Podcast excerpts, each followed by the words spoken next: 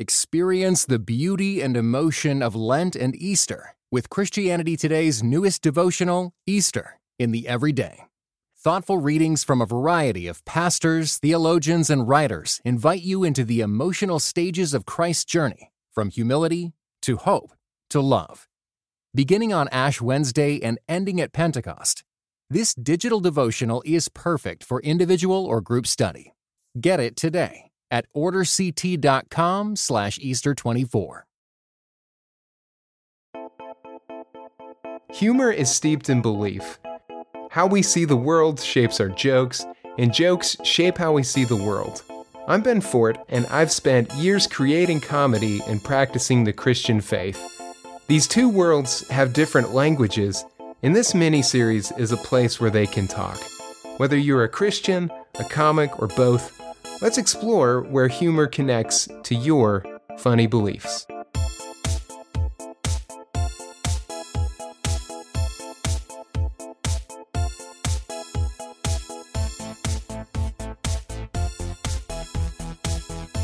Last year, I yelled at a bird puppet. A crowd of people stared and laughed. It was on purpose. I put Edgar Allan Poe's The Raven to music for a comedy show. And a weird thing happened. I got more encouraging comments from performing that song than I did from producing 19 episodes of a fictional podcast. The Raven took work to write, record, and memorize poetry, but for the most part, the process fit comfortably in the margins of my time. The podcast was a major source of stress and ranged from part time to full time for the better part of a year. The response? Did not equal the work. My friend listened to both. I asked him about this, and the word he used was effortless. For some reason, when I yell Poe lyrics, it appears effortless, and that makes for better comedy. Comedy is a paradox. It takes a lot of work to create and cultivate, to learn, practice, and fail, to discover your voice, find trusted collaborators, and connect with an audience. And yet, many of the best bits, jokes, and stories seem to fall out of the sky. There are songs that just come to me. After taking just 20 minutes to write a first draft, it crushes in the writer's room and on stage. There are times I can receive these moments as a gift and think, wow, this isn't from me. I want to be a good steward of this gift. But other times, I feel like the older brother in Jesus' parable of the prodigal son. That I deserve the gift. That I deserve it more often. That I should be rewarded for the sketch that took five drafts, the scripts I had to throw away, the nights and mornings, months and years, the stress and anxiety attacks, all the risk. As the older brother, I stand away from the house. I see my father walking to me, and I blurt out, Where's my reward? I did what I was supposed to. I moved to Chicago. I, I trained at Second City. I produced shows. And he gently says, I know. Come home. Writing this miniseries wasn't effortless. I've revisited painful parts of my story and I've been reminded of mistakes and foolishness. I've felt more like the younger brother full of guilt and shame for the things I've done, the choices I've made. I think about my arrogance on my college sketch team, in Chicago, and with each of my projects, the weeds in my soul, the harmful jokes I've made, the inequality I've accepted, things I've done on purpose, and things I've done on accident. I wish I could download what I know now into my 20 year old brain. Could I have been more successful at comedy? Or even focused on my career instead? Could I be happier now? It makes me feel so far from home. The things I've done, it's not how they're done at my father's house. I need to go back, to, to pay penance, to do better, to make things right. And as I approach home, my father barrels toward me, wraps his arms around me, and declares, Welcome home, my son. He leads me home. And when I'm home, I can see that it's all a gift. the material that comes easy, the material that takes extra work, the work that shows me what I can do, the work that shows me what I can't do, having to rely on other people. It's a gift when 10 people show up and when 60 people show up. It's a gift when your work connects with a stranger or just friends, 100 or two. At home, I can see that laughter itself is the Father's gift, an excessive blessing without a practical purpose. Other things can bring relief in the darkness. Other things can connect us with each other and reveal our faults, but laughter does these things with playfulness and joy. This is such good news. At first, but then I feel more shame than when I arrived. Now that I know the sheer goodness of these gifts, I can't believe I've squandered them. I can't be here, not after what I've done. I quietly leave the house and look at the road I came from. I can't go that way. I see the shadow of my older brother out by the barn. No, I've been there too. Maybe there's a third way, a place I can go and be better and make things right, and I feel a hand on my shoulder. It's Dad. I don't want to look at him. I don't want him to look at me. We stand together and look at the road. Finally, I squeak out, Hey, I, um, he pats my shoulder and says, I know. Come home. We go in the house and I see the other people here Zacchaeus, the white collar criminal who exploited good people. Paul, the religious fundamentalist who condoned the killing of good people. They're here knowing what they've done. They know he knows what they've done, and they're here, fully known and fully at home. I see how he looks at them. He's so glad they're here. It's the same way he looks at me. I think about my brother outside. I think he'd like it here. I look out the window and I see two shadows by the barn his and my father's. There are 99 people at this party, and every night Dad leaves to go be with the one. Right now, I'm limited in how much comedy I can make. I'm a stay at home dad with two kids under four, which was very limiting even before COVID. Other parents tell me this is a particularly hard season and a temporary one. As my kids get older, some things will get easier. Odds are they're right that one day I'll have more capacity to pursue larger, more involved projects like I used to. Maybe with some work and grace, I could make comedy in a professional role. But maybe I won't. It assumes mental and physical health for me and my family, that circumstances don't require an exhausting or high bandwidth commitment or job. My mom has a gift for ministry and teaching the Bible. She spent her 20s pastoring students before marrying my dad and sharing his ministry as a pastor. She was in this same hard, temporary stage as a parent when my older brother's health declined to the point where he couldn't walk or talk. As a special needs parent, that capacity never opened up. The majority of her life has largely been in service of her family, and she is the most joyful person I know.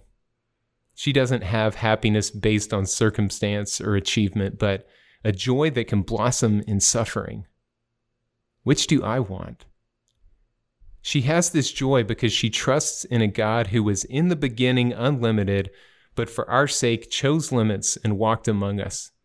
Here on earth, Jesus had limits of sleep, hunger, thirst, being in one place at one time in a body that could be beaten and killed. He was limited by his disciples, his collaborators, if you will, who often showed a total misunderstanding of his message before abandoning him when he needed them most. We do not have a high priest who is unable to sympathize with our limits, but one who has had our same limitations.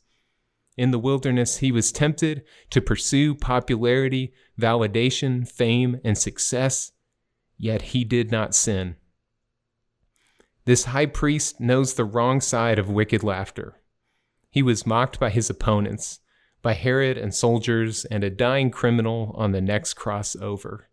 He was mocked at his lowest and even at his most glorious during a miracle when he told a room that this little girl is not dead. Jesus was subject to the dark side of humor, yet he did not sin. He welcomed the ridiculed and the stereotype. He pursued the laughing stock. Women and children and people who were poor, disabled, and outcast could bring their whole selves to this gentle man without fear of ridicule. His humor was good, and one day there will be no more mocking and scoffing, no more humor that demeans, marginalizes, and excludes. Tears will be wiped away, and those who weep today will laugh. Our laughs will be joyful and true, and we'll look back on these good earthly laughs and wonder how this can be so much better. But that's not today. For now, we pray to our Father that the laughter of His kingdom will come and his will for humor will be done on earth as it is in heaven. We pray for the relief we need today. We ask him to forgive our mocking as we forgive those who mock against us. Humor has so many temptations, and we pray that he'll deliver us. It gets dark here, but we're not alone. We have a gracious Father, a great high priest we have the Holy Spirit who helps us in our weakness, and we have each other. We need each other to help us see when a joke hurts, when the categories of jokes hurt, and to give us the relief of laughter when life hurts. If you want to be a beacon of grace in this world, if you want to give people a taste of home, be generous with your laughs. When the joke isn't on human worth, when the target is fine, be generous. From a practical standpoint, laughter is useless, but somehow it's a barometer for belonging, for home. When you're in spaces where you can't joke or laugh like yourself, you're not home. I'm blessed that I can laugh like myself in my family and marriage, but that's not the case for everyone. Maybe you. My other spaces have been mixed work, church, even the comedy community.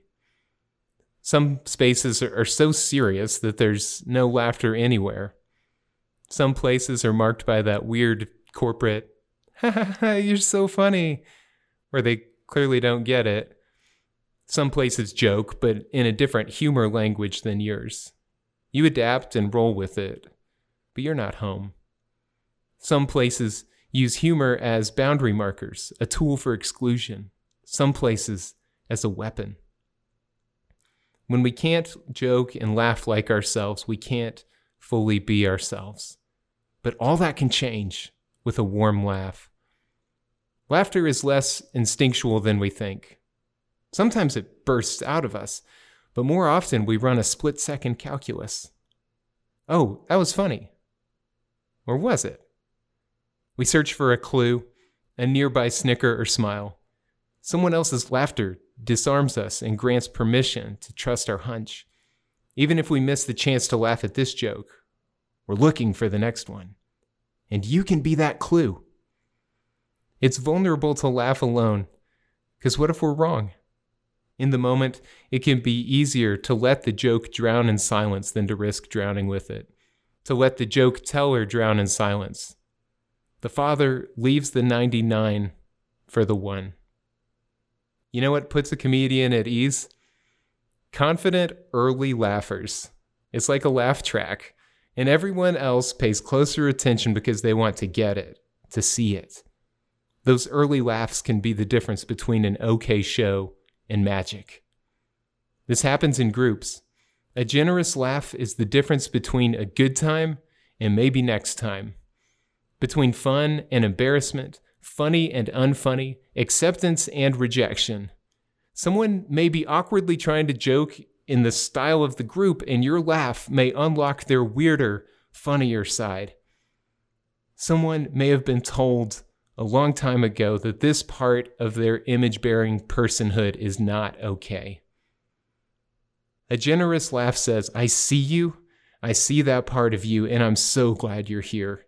It could be the thing that makes someone feel at home. That sounds like grace and good priestly work in a hurting world. And that's it for Funny Beliefs. I love talking about this stuff, so please let's keep the conversation going. I'm on Twitter at Ben Fort Worth, like my name and city, or you can email me at my millennial email address, Ben M. Fort, M is in Michael, at gmail.com. And if you're interested in comedy and don't know how to start, uh, I'd love to be your guidance counselor. I've had a wonderful team here. Jonathan Clausen edits and produces all the podcasts for Christ and pop culture. This isn't the only one.